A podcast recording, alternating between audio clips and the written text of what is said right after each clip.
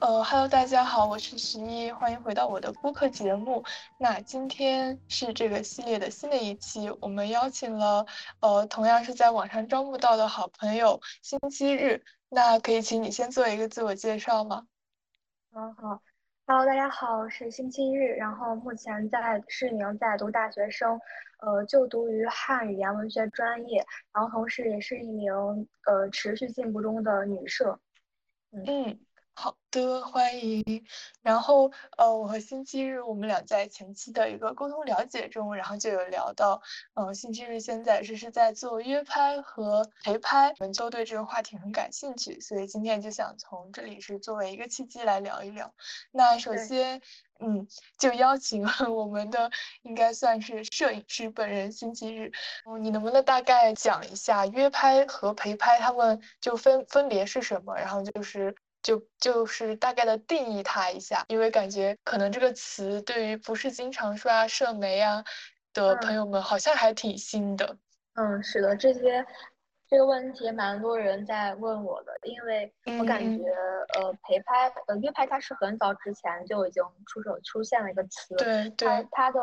我觉得两个更大的不同在于设备吧，就是约拍的话用的一一般都是相机，比如说佳能、尼康那些。然后陪拍的话，就是可能会用的就是 CCD 或者手机这样子，嗯，啊，包括一些嗯道具的使用一些方面。约拍应该是呃呃，摄影师可以给你提供道具的，但是陪拍是没有的。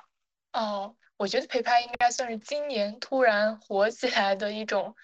形式吧，对，大学生大学生打下了一片市场吧，我感觉。对，然后它就是以价格比较便宜，然后一般都是以不是以一套片子来约，然后而是以小时，就是比如说约一个小时，然后两个小时多少钱，是这样一种形式来约的，对吗？是的，嗯。然后，嗯，拍照的地点就基本上是。比如说咖啡厅或者一些好打卡的，就是餐厅呀，或者一些比较好拍的一些小地方等等。嗯，然后可能不是什么比较大的景点，然后可能就是一些比较生活化的场景，就是用一些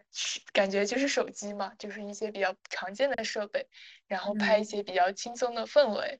嗯，对，然后这种一般目前就是在。感觉就是在小红书上发布的比较多，然后就可以在小红书寻找一些同城的呃这种陪拍，他可以给你陪你聊天呀，然后跟你提供一些情绪价值呀，或者很多人都会标榜自己是什么艺人，然后很善于聊天，然后很善于活跃气氛等等，然后这样的一种以好朋友式的拍照方式。嗯，对的。然后你是什么样的契机接触到这种类型的拍照的？嗯。其实，呃，介绍这种什么拍照，可以追溯到就是二零二二年的十二月份吧。当时因为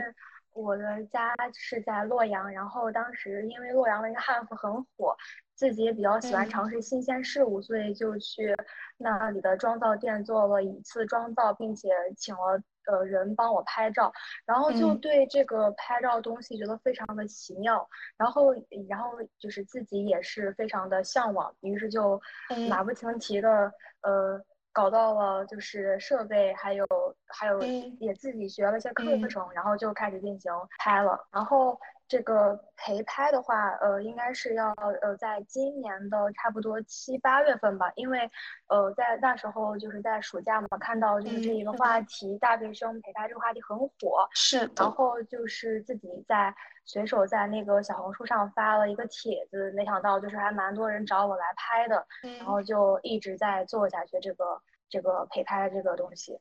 哇，那我感觉你其实很有行动力。就是你说一开始其实是你先去，相当于是体验了这个拍照，然后你自己就有开始做。然后我之前去泉州旅游的时候，呃，因为就是也看到很多陪拍约拍，然后就因为我是一个人去，然后就约了一个姐妹，然后给我拍照。然后当时就觉得这种形式反正就很好，因为对于一个人出去玩来说，就有时候就拍照还挺困难的。哦，嗯，然后没想到你竟然这么有行动力，然后就立。刻去做这件事情了。那你是之前就对摄影很感兴趣吗？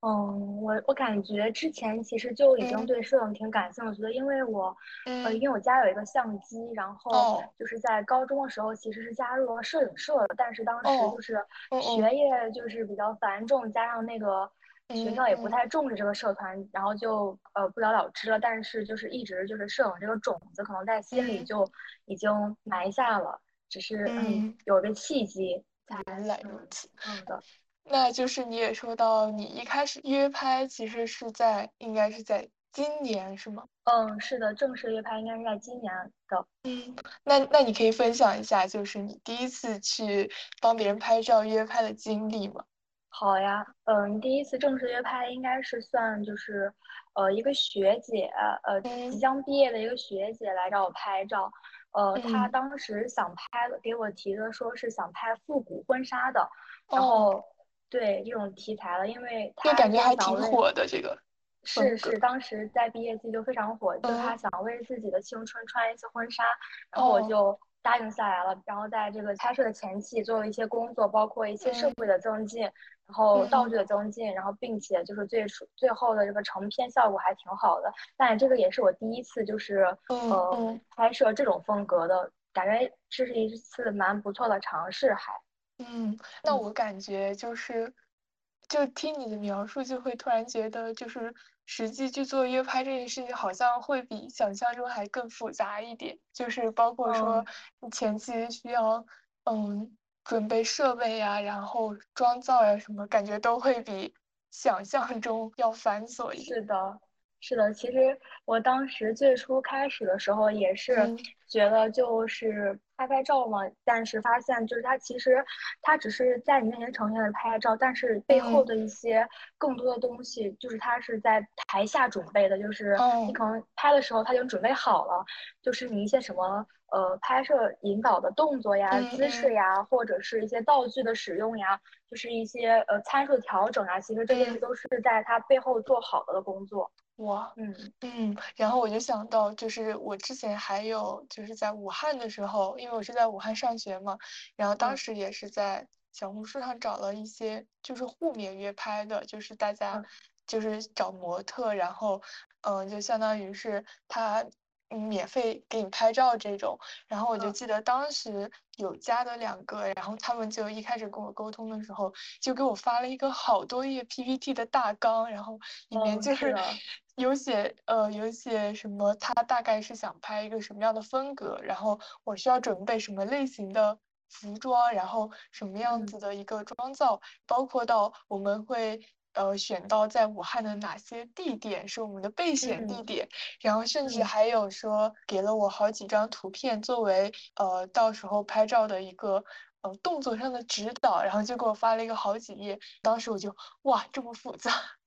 对，其实他这个策划就是策划前期做，我感觉策划他就就做的比较重要吧，因为。有了前面的策划，其实后面的拍摄才能顺利展开，要不然会就是不知所措。我感觉你的这个摄影师，他应该还是算蛮蛮不错的，技术还蛮好的，感觉听起来是这样的。对，然后拍完以后，其实我们都还就就互相对对方都还挺满意的。嗯，比我想象中那种，嗯，找什么互免约拍，就是想象中感觉就是大家见个面，然后拍照就好了。然后没想到其实是这么隆 重的一件事。嗯，是的。嗯，那你到现在为止，就是大概有拍过多少个呀？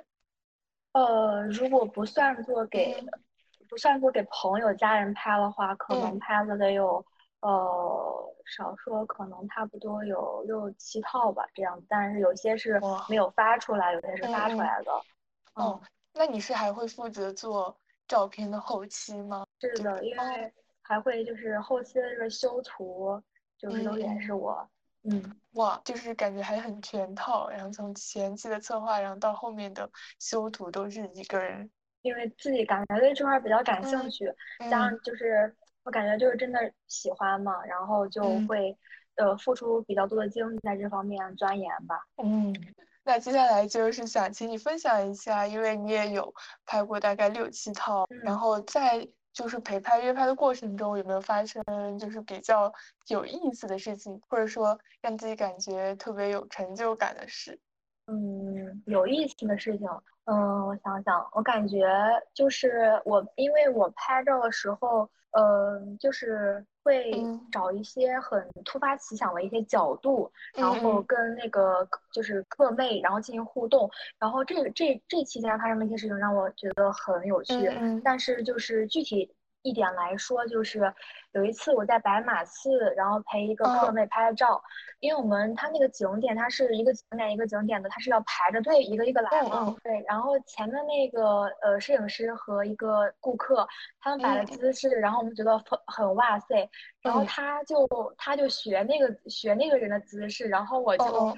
然后我在旁边非常的感觉好有意思，就是很搞笑，我们俩当时都笑，嗯，真的很搞笑，好可爱感觉。对，就是他在前面摆完姿势，然后他走了，然后然后我的科妹就去上去 copy 他的姿势，感觉还挺出片的。其实他摆的姿势是有有道理的。嗯，是的，那感觉其实就拍照的过程中就还有挺多乐趣的，因为。它有一些就是嗯不会在你可控范围内发生了，但是它会让你感觉到就是当下的一种愉悦感和新鲜感吧，我感觉。哦，可感觉可以 get 到一点。我感觉我个人可能也是对摄拍照比较感兴趣，但是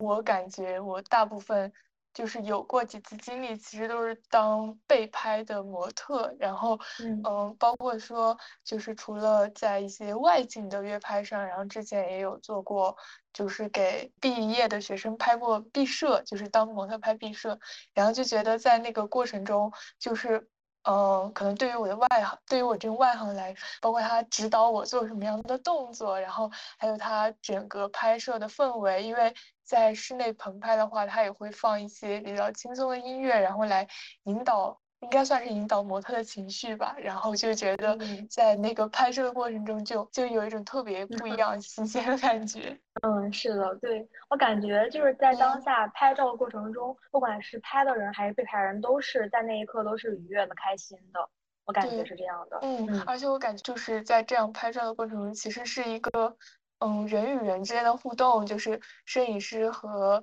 那个被拍的人之间的互动。然后有时候感觉还很需要，就是两者之间的契合，就是你们可能有互相认同的风格呀，或者等等。是的，嗯。对的，嗯，那你觉得就是在做你在做约拍和陪拍的过程中，就当这个摄影师，你觉得最关键是需要什么？我觉得就是需要的，我觉得两点吧，就是占比较大一点，就是一个是真诚，一个是耐心。嗯嗯，对，因为我在小红书刷到还蛮多，就是嗯做约拍啊或做陪拍，就是有一些可能大家还。呃，怎么说？就可能不是那么专业，或者说也没有成立自己的小的工作室什么，就可能更多的会是一些比较年轻的，然后只是对摄影有喜欢的这样的，就这样的人。然后，所以我就也比较好奇，就是，嗯，那你觉得，就是大家和比较专业的摄影人相比，会有什么样的区别？嗯，我觉得，呃。就是一些比较新兴的、年轻的一些独立的摄影师，感觉，嗯，呃，跟那些专业的摄影师相比，我觉得专业的摄影师肯定是前期已经花费了大量的时间、金钱，然后就是。呃，通过一套系统的学习，然后用了很久，才摸索出了自己的独特的一套技巧和方法。我感觉他们的不管是从设备还是服装道具什么的，都比较成熟一点。然后因就是拍照的过程中，就是也比较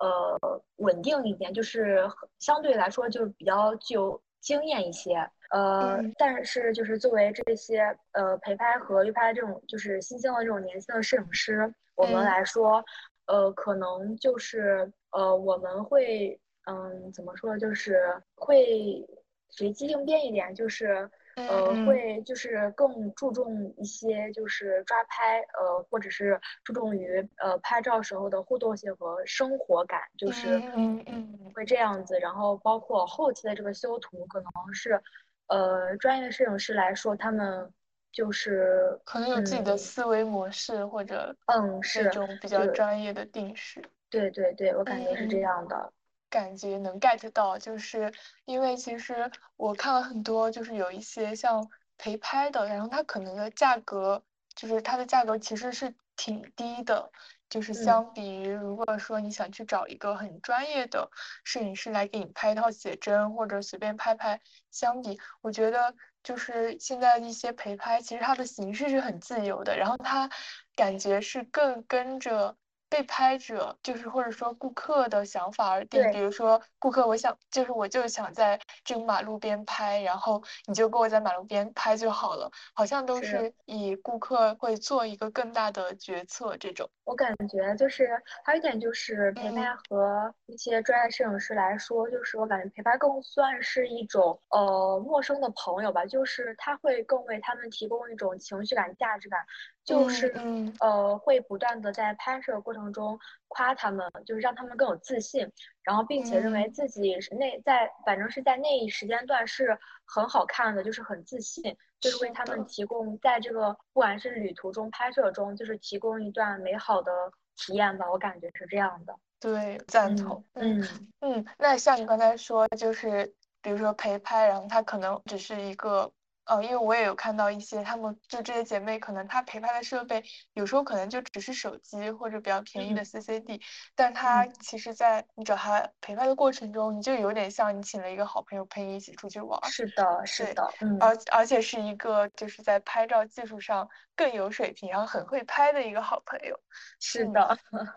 所以接下来就想请教一下，就是既然作为陪拍和约拍，就你应该也也就是你也和。比较多的课妹有拍照嘛？那你觉得就是对于不太会摆动作的姐妹们会有什么比较好的建议呢？嗯嗯，其实这个问题存在于很多人的就是一个困惑中，很多人就是找我拍照，可能会说，哎呀，就是我可能表现不自然，就是不会拍照，不会摆姿势，这而且比较可能恐惧是镜头一点吧。呃，这些我感觉都是比较常见的，我感觉。呃，个人的经验就是，呃，我感觉拍照不能僵着，就是得要，嗯，自然和放松，然后，呃，就是要，嗯，它有，我觉得就是你要多跟那个道具进行互动，要拍出一种，就是一，就是要把自己摄入到一个情境中。嗯，比如说，呃，我拍一组日系少女写真，我可能就是拿的一个拿的一个道具是汽水，然后那我在这个就是整个过程中，可能会要求他摆一系列动作，我在中进行就是不说话，就是进行呃抓拍，我感觉这种是比较自然的，加上就是表情可以夸张一点、丰富一点，我感觉这些是更加容易出片的，对。哦，那我感觉是不是可以就是总结为有道具会更容易放松情绪，然后和摆出动作，就是你和你可以和道具进行互动。对，我觉得对是这样的，因为很多不是专业的模特，就是呃，他会就是因为呃有一些动作他摆不出来嘛，就是没有没有一些没有一些丰富的经验，然后就是会你比如说你让他笑，他就会很僵的笑，这样就不好看。嗯，对你就要。跟那让他跟那个道具进行互动，然后包括指导一些眼神看哪里看哪里，就要给他指到，然后要不他会很迷茫，因为没没有很多拍摄经验的人在镜镜头前更，我觉得更多的就是一种迷茫吧。对我感觉说的就是我 就是我本人，就有时候真的是就是就是我还会就就问他就说你觉得我的眼睛往哪里看比较好？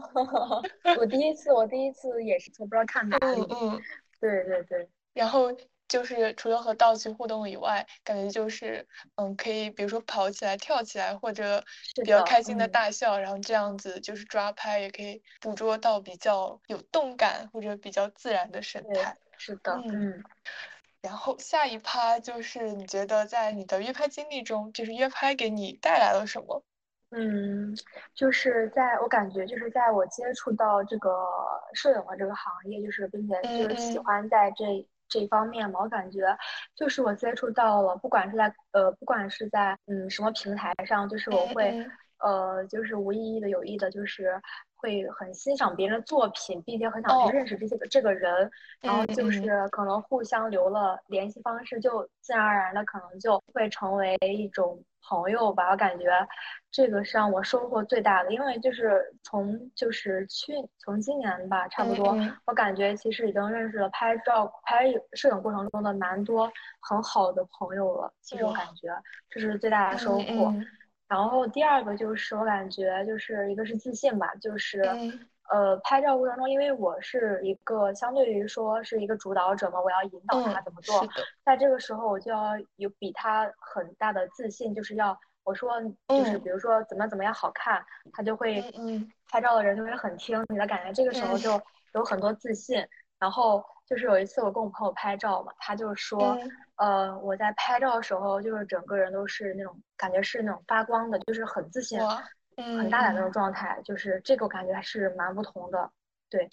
还有一就是呃，就是一些嗯，课妹给我的或者朋友、家人给我的一些正面的反馈吧，就是说拍的很好、很好看、很喜欢，这样就会感觉会是对我的这次的一个呃一个肯定，然后并且鼓励我嗯的一个形式。嗯，感觉就是其实作作为被拍者，然后能够能够看到自己被拍下比较好看的照片，其实也挺高兴，能够认识到这个摄影师，或者能够让你过来陪拍啊，或者怎么样，就会觉得从一个顾客的角度来说，也会很高兴的，就是大家是一个很双面的奔赴，然后都对彼此很认可的感觉。嗯，是的，嗯嗯。然后接下来的问题应该是问我的，就是我是作为消费者嘛，然后我在约拍中比较看重的哪一点？然后我觉得其实对我嗯自己而言，我应该是花钱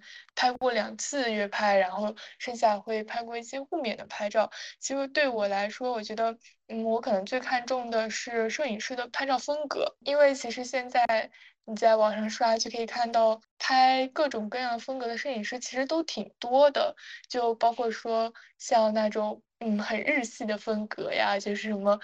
呃就是比较自然可爱的那种，然后也有什么拍发光的发丝，就拍那种呃我不知道怎么形容那种风格，就是对我知道，嗯，我刷到了很多那个，我并且本人也很喜欢那种风格。对，就是可能有一点朦胧的那种，然后还有就是可能就是个人情绪比较强烈的，怎么说？我感觉我很难形容，就有点什么千禧风那那种风格的感觉也有。嗯，感觉市面上现在其实陪拍的风格都还挺多的，然后我个人的话，我觉得我就会。其实我在挑选的时候就会看他的作品嘛，然后会选一些我当下很想拍的风格，或者说我很感兴趣的，然后我就在这一方面去寻找摄影师。因为可能就是以我个人来说吧，我我觉得有时候拍照就是留下自己不一样的一面，所以就会选一些，要不就是比较有。嗯，特别的，要不然就是，嗯，可能这个摄影师他有非常浓烈的个人风格，然后我就会想尝试一下自己是什么样的。嗯，然后其次就是，嗯，价格上的话，我觉得目前。可能想要找这种陪拍约拍的大学生还是比较多的，然后我觉得目前这个市场上的价格好像还挺稳定的，就是就是特别贵的就属于那一挂了，然后其他的好像就大大概都是差不多的一个价钱，然后我觉得对于消费者来说就是。也是可以接受的，因为其实你有了解到，就包括我今天跟你聊，然后你就会发现，其实摄影师的前期准备啊，包括他时间上的花费，其实都是很久的。所以我经常刷到一些就吐槽说，就拍了几张照片，就是要这么多钱，然后怎么怎么怎么样，我就觉得还挺为摄影师就是打抱不平的。因为大家其实如果真的认真的在做这件事情的话，应该还是花很多精力的。对，是的，嗯。突然想到一个比较好奇的问题，那你就约拍的话，会挑选你的顾客或者消费者？嗯，我我现在的约拍的话，差不多都是属于，嗯，他给我说哪种风格，我就呃呃接近于他的风格去拍，然后就是呃可能对于一些呃我感觉审美不同，最多的是后期的一些后期的一些呃东西。因为就是我我个人比较喜欢那种自然一点，就不太动五官那种的，就是呃会调一个色，然后把自己的那些呃瑕疵给修掉，但是不太动五官，但是就是呃，有一些人就是因为是人美不同嘛，就是可能会喜欢自己的脸瘦一点呀，眼睛大一点这样的。但是我们这些都是就是给予是他们是尊重，就是因为呃他们有权就是对自己的照片进行更改，我们就是呃也也是对自己的审美就是也有一定的就是这种东西。然后呃我们就会是这样就是。他会在他的平台上发他 P 的东西，然后我会在平台我的平台发我自己呃我自己喜欢的风格，然后并且发我我喜欢的图片这样子。呃，如果说就是挑选，就是呃，它这个就是涉及到一些时间和一些呃什么档期，就是嗯嗯嗯对这些的不同吧。反正如果嗯差不多是这样子的，嗯哦，明白明白，嗯。然后下面一个问题就是，嗯，应该也是你提问的，就是在约拍的过程中是更要求效率还是质量？嗯嗯，呃，其实像在写真店里的摄影师这种，我好像还没有体验过，但是就是我还刷到过蛮多的，就是好像有一些比较怎么说，应该算是连锁的影楼呀等等，然后会有这种拍照的方式。可是我感觉，如果让我选的话，我应该还会选，还是会选后者那种跟拍的摄影师。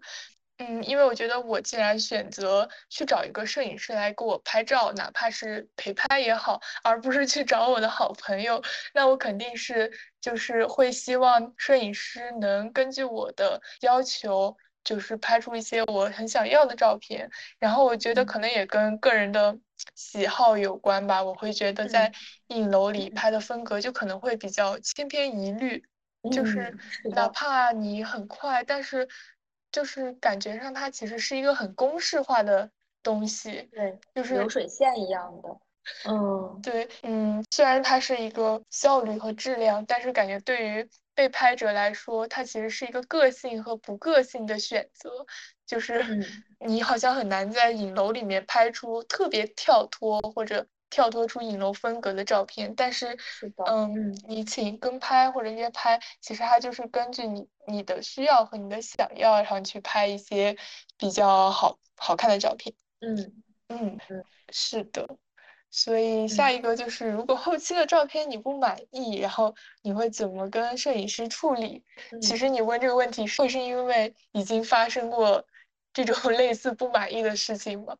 呃，我自己的经历其实是暂时。还没有，因为我感觉，呃，我处理的方法是什么呢？就是会在他们拍摄的过程中给他们看原片，并且不断的就是询问他们的需求在哪里，或者怎么样帮他们拍。然后这个就导，这个就会是我就是在后期没有遇到过这种问题，但是我挺好挺好奇的，就是那些，呃，在小红书上刷到这种案例的，我觉得很好奇。嗯，我感觉，因为我本人是比较喜欢很自然的风格的，然后。我对我的妆造什么的，我感觉就是保持我自己原样，然后后期就是保持我是什么样的就行了。但是其实，嗯，说实话，在我拍照的经历中，然后就是我花钱的两次拍照，我对于后期照片都不是很满意。就是，嗯，就其中一次是我拍了胶片，就是比较日系的一种风格，然后它。摄影师本人的风格就是还挺统一的，然后都是那种特别日系，感觉很自然。反正就是我当时就觉得我一定要拍一套这样的。但是拍完以后，就是可能因为我平时也不怎么化妆嘛，然后他也是包妆造的，其实他画的还是挺美的。就是画完以后，感觉跟自己的。可能因为我不化妆，就会觉得有一点难以接受。然后其实因为胶片它不是拍完就能看到的嘛，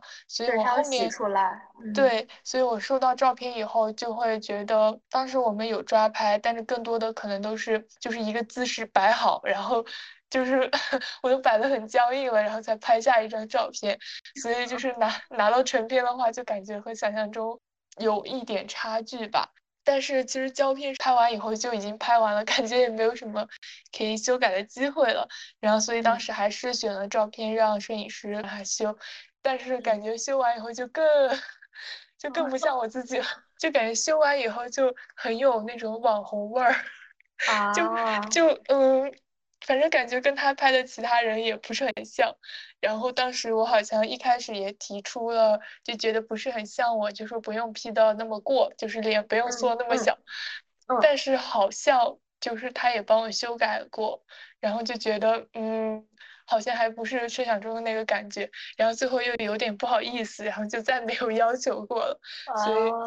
嗯，再其次，我感觉可能我也比较好说话，然后整个拍照的流程中，觉得大家沟通的也比较开心，也很愉悦，然后就是对方人也特别特别好。其实他的风格就是那个样子的，可能就是我不太能接受，呃，所以就有点把问题找到自己身上的这种感觉。嗯。其实对我来说，那种风格也是我想尝试的吧。就算我没有拍，当时没有拍，我可能后面可能还是会想找他拍一套，所以也没有什么太后悔。嗯嗯嗯，我觉得就是可能对于后期照片的话，我我我感觉还是比较赞同你的说法，就是拍完照就。就现场就可以给大家看一下拍的是什么样的，就能避免后期的一些麻烦。其次就是要前期沟通好吧，因为就是有些人可能他拍这个风格并不能达到他特别想要的感觉。嗯，是的，是的。所以就是感觉前期的沟通吧，然后大家最好对互相想要的、能给的都有一个大概的预期，就能避免后面的麻烦。是的，嗯，赞同。嗯。然后是，如果你只有两天时间在一个地方旅游，然后又是想约拍，可能会花比较长的时间，会怎么选择？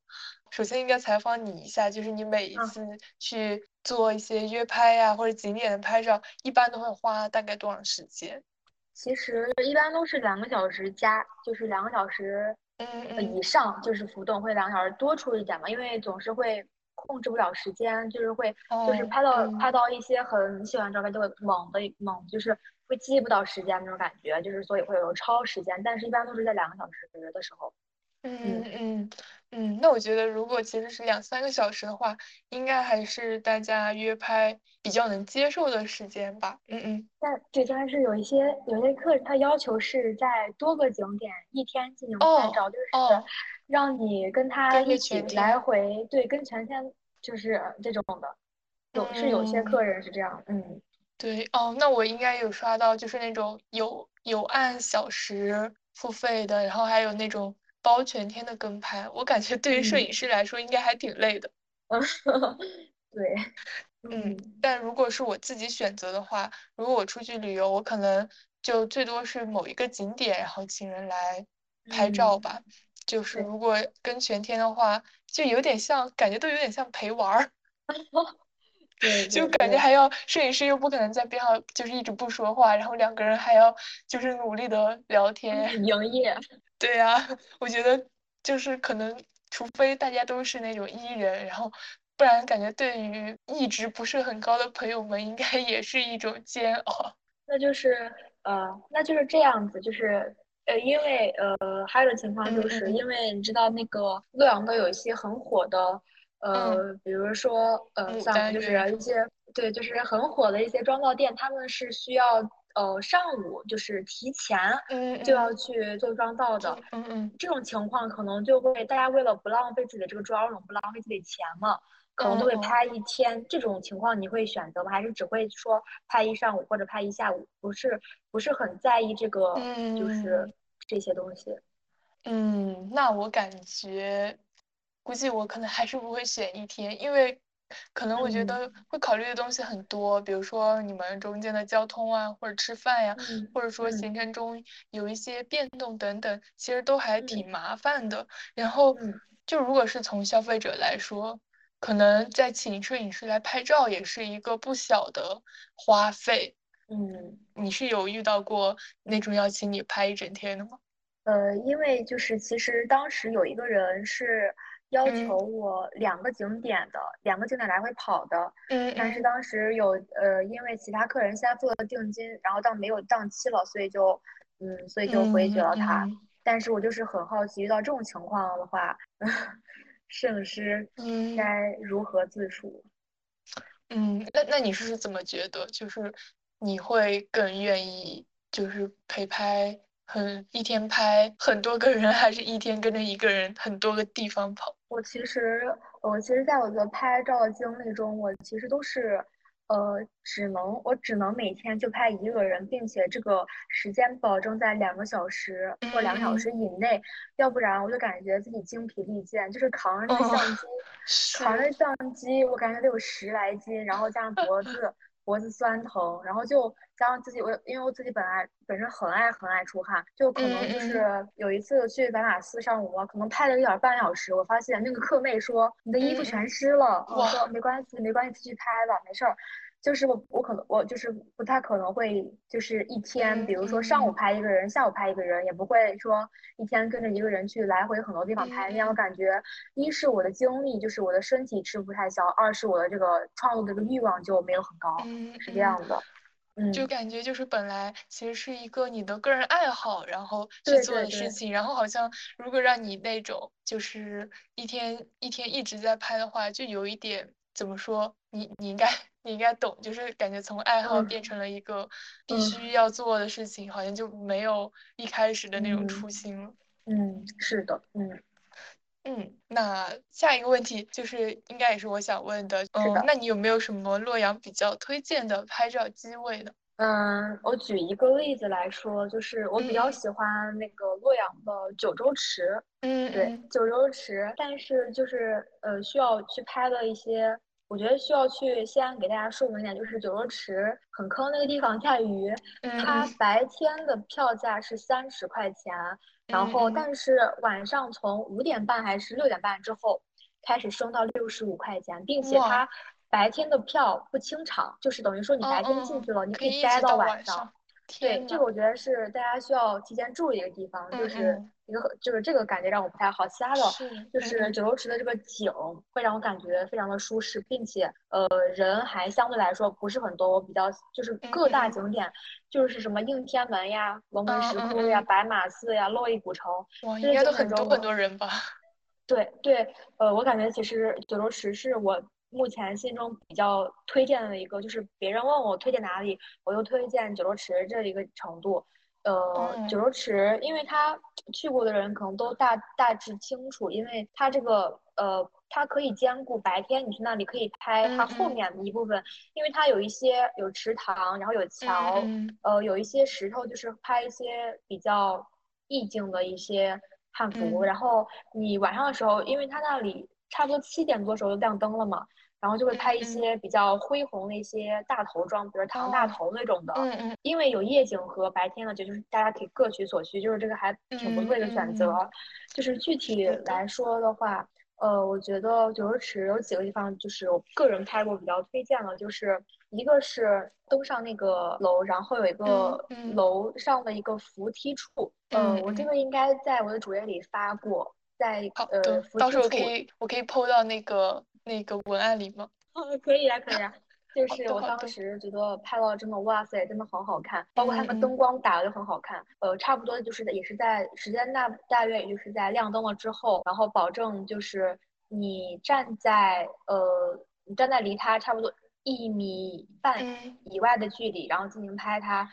呃就会感觉很漂亮。第二个差不多就是在，因为你知道它就是。呃，它上去那个地方，它是呃有很多个弯弯绕绕的，就是很多个拐角。嗯，对。然后，但是它有一个拐角是呃，应该是上去之后的第一个拐角。呃，因为它后面没有建筑物了，它后面就是只有那个呃，你站你站在在那个拐角处，你就只能看到后面的那个明堂，就会非常的好看，就是没有任何的杂物了，就不会有什么建筑物，就只有后面那个明堂了，加上那个明堂，也就是跟这些汉服非常的匹配，所以就也是很出片的一个选择。是，呃，第三个呢，就是是呃，是一些那种。白天的汉服拍照就是在后面的池塘边，就是呃，你可以就是站起来呀，或者坐着呀，或者是诶，还有一些就是那种大石头，你可以就是跟这这些道具进行互动，包括它后面还有一些亭子、一些灯笼什么的，这些都蛮蛮出片，反正就是对对对，你找对角度拍照就很好看，我感觉。嗯，那是不是像就其实像洛阳这种城市，其实拍。五分的人应该会是绝大多数吧。嗯，是的，呃，感觉来九州池大约都是拍那种比较大气一点的，或者是比较清新一点的汉服。然后就是我感觉洛邑古城它是适呃它的适配度倒是蛮高，优点是适配度蛮高的。但是它就是缺点就是你不管哪个季节来，它都是人挤爆的那种状态，就是你根本没有办法。如果说你要拍一些，我在网上有刷到，就感觉都是人，就走进去都是人贴着人进去。对我，我真的我就是最近不是很愿意再去那里 拍，因为被挤着走，然后包括你在一个地方排队半个小时，我感觉这种体验真的让我很不太开心。是的，对，但是它的好处就是适配度很高，你可以比如说，你可以穿一些异域风呀，或者是一些苗疆少女，或者是一些什么影视剧的一些风格，都是蛮蛮合适的。嗯，然后感觉还有一个就是白马寺。白马寺这种就就很适合，就是异域风情，就是是的，是的那种，嗯，里面有一些寺庙什么的，感觉就假装在国外。对，但是呃，我们就是要注意一下，就是去白马寺的时候，因为它有一边是那个呃印度。印印度，然后什么泰国那种的，那种是发英语比较比较出片的。然后我感觉，因为我在小红书上刷到一个帖子，就是一个洛阳人说这些旅游游客进来，然后就是扰了佛院的清静。嗯嗯，我觉得大家嗯，就是 怎么说呢？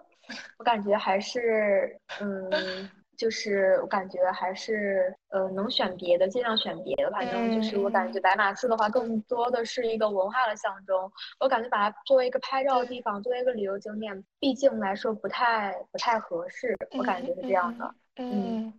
因为白马寺我应该是在前年前年的快放暑假之前去过一次，就去洛阳玩嘛，那个时候应该还没算。解封没有开放，然后当时白马寺就人还挺少的。然后其次前年的时候感觉二一年嘛，然后好像约拍陪拍也还没有火起来。嗯，对，当时没有现在那么火的汉服约拍。哦，然后就是我们这一趴最后一个问题，就是你更愿意做镜头里的人还是做镜头外的人？嗯，这个问题的话，我觉得，嗯，对我来说，我现阶段应该还是更愿意做镜头里的人。嗯，怎么说呢？呃，因为我好像一个人出去玩的情况会比较多嘛，然后经常一个人去转，所以就是很难留下一些关于自己的照片。我比较喜欢那种很生活化，然后很随意的那种抓拍，所以我特别希望 能够有个人就偷偷跟着我，然后拍下我的照片这种。然后我身边好朋友好像就是。不是很爱拍照，然后我们每次偶偶尔提起来说我们拍张照吧，然后大家就是各种不擅长，然后各种的扭捏，所以我就很想成为镜头里的人，然后被被记录到吧。嗯嗯嗯嗯。那对于你来说，应该就是我，我感觉我应该是在这两个身份里来回跳换、来回转换的吧。嗯。就是因为平时和朋友出去玩的时候嘛。他们也会帮你记录，记录就是记录你，对，然后但是自己大部分还是是记录别人的。但是我觉得其实，嗯，不管是记录你呃做镜头里的人还是镜头外的人，其实都是很开心的，就是对对，就是不管是被拍还是拍他人，都是很幸福，我感觉。嗯，是的，是的，嗯，然后又到我们第二个话题，第二个话题。就是关于我们大学生之间的社交，然后，呃，因为这两年那个 MBTI 很火嘛，然后就是感觉大学，尤其是大学生，就是还就是甚至都会用 MBTI 来介绍自己，就是做自我介绍的时候会说，对吗？然后，对，然后就是我感觉跟你聊天，你应该是 E 人吧？嗯，没错，是我是 E 人，我是 ENFP。哦，我是 ESFP。哦哦，对，然后那你会觉得说，在社交圈中，I 人和 E 人的会很明显吗？嗯，其实呃，我感觉很明显，呃，就是呃不是，呃我不不是说是很明显，就是会在一些地方会区别开来吧，就是两个人的做法可能完全就是相反的。就比如说，呃，比如说打招呼这件事上，嗯。就是艺艺人呢，可能就是见谁认识的，或者就打招呼，或者是刚认识不久的也打招呼。但是爱人呢，他们跟我说，我朋友他们好多是爱人，他们跟我说他们心理历程就是，呃，见到这个熟悉的人了，但是他不给自己打，自己心里斗争了很久，也不知道该打不打，最后还是没有打就走了。哦，天呐，感觉还。可以想象，虽然现在也是艺人，但是我其实是一直不高，就是刚过五十的那种，所以我有时候就是在安逸的状态里面跳脱，然后就是在路上碰到一些，就是呃，会想哦，干脆还是不要看到我，就这样路过吧。嗯嗯，对，那你觉得你和这些不同类型的朋友在平时的相处中会有什么不一样的感觉？哦，跟应该是暂时，我身边的朋友都还不是不是蚁人，都是爱人。哦哦，那好神奇啊！但是我感觉这个就是两个截然不同，就是艺人艺人的话，其实是呃，在外面其实是就是我我先说爱吧，就是爱人其实就是在外面就是很很社恐，就是会呃就是会比如说你私下里他其实跟你呃玩的很疯，玩的很好。但他其实就是出去就会表现的很安静，很很社恐的感觉，对。然后包括包括一些呃，因为有有时候就跟朋友去拍照嘛，然后我拍他，他就是呃很局促不安，就是很怕来往的行人。然后但是就是不敢在比如，就是比如说很多人看着你，他就不敢就是拍照了。但是我可能就是。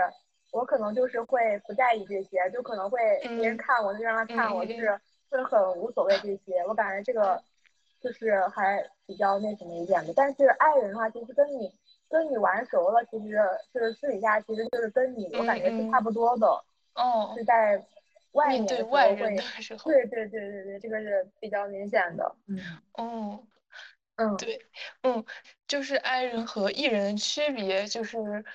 嗯，我觉得我现在其实是和大部分人相处都能是比较 E 的模式，就是就是哪怕是第一次见面的陌生人，然后好像也能嗯比较快的交流呀，或者能就不不 care 别人的目光。然后，但是我觉得 I 对我的一点影响就是会有百分之四十三十的时间还是不是很想理人。嗯，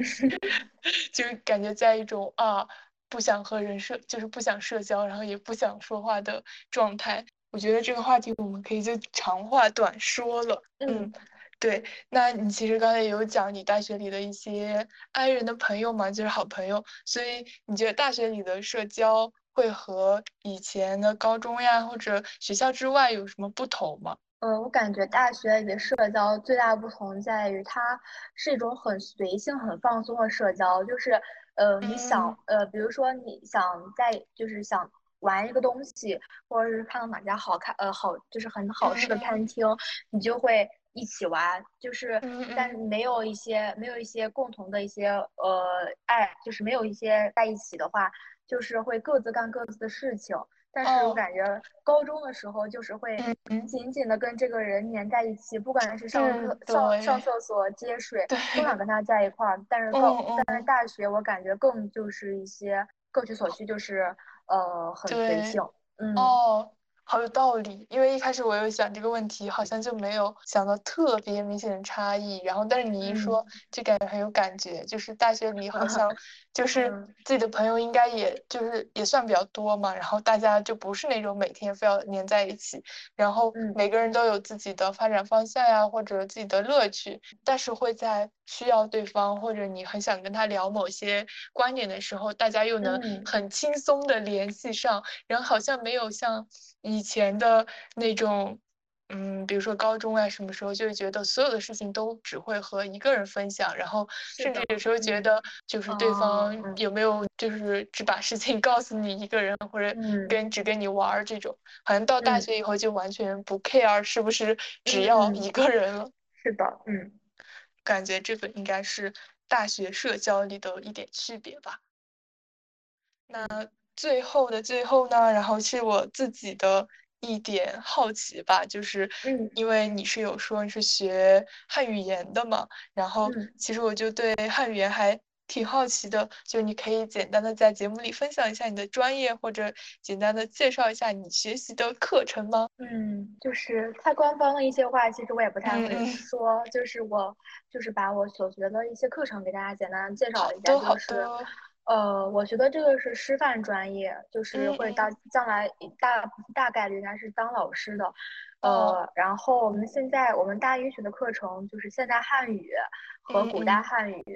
然后就是专业课嘛。然后现在目前学的是呃呃近呃近现代文学和呃古代文学，还有文学概论，这些都是我们所学的。我感觉就是呃汉语文学专业最吸引我的一个点，就是在于它可以